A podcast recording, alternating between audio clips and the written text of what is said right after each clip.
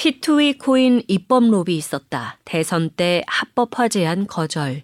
하태경 의원의 발언. 오늘의 스브스 뉴스픽입니다. 국민의힘 하태경 의원은 오늘 민주당 김남국 의원의 수십억 원대 위믹스 투자로 불거진 P2E, 즉 플레이로 돈 벌기 방식의 게임 코인 국회 입법 로비 의혹과 관련해 로비가 실제로 있었으며 자신은 모두 거절했다고 주장했습니다.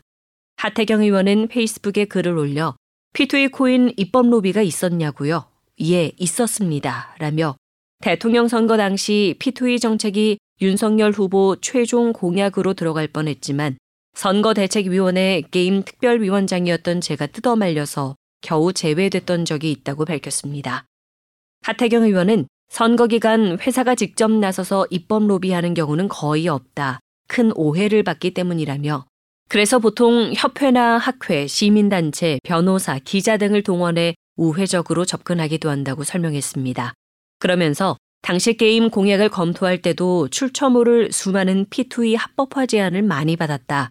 사행성 게임에서 P2E만 제외해달라는 내용이었다.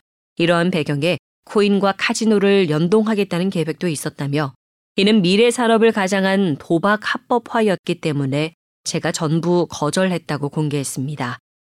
또 자신이 주최한 토론회에 위믹스 발행업체인 위메이드가 발표를 하겠다고 해 토론자를 바꾸고 업계 간담회 계획 중 위메이드가 참석한다고 해서 취소했던 적도 있다며 이게 입법 로비가 아니면 뭐냐고 반문했습니다. 그는 김남국 의원처럼 코인을 대량 보유하고서 정책을 주도한다는 건 절대 있을 수 없는 일이다.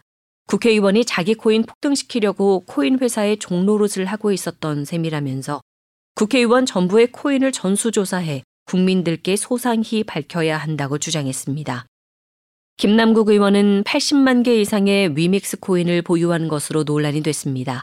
또 위믹스 외에도 넷마블의 마브렉스, 젬허브, 자테라, 보물 등 여러 종류의 국산 P2E 게임 코인을 거래한 것으로 드러났습니다. 여기까지 오늘의 스포츠 뉴스픽. 저는 아나운서 최혜림이었습니다.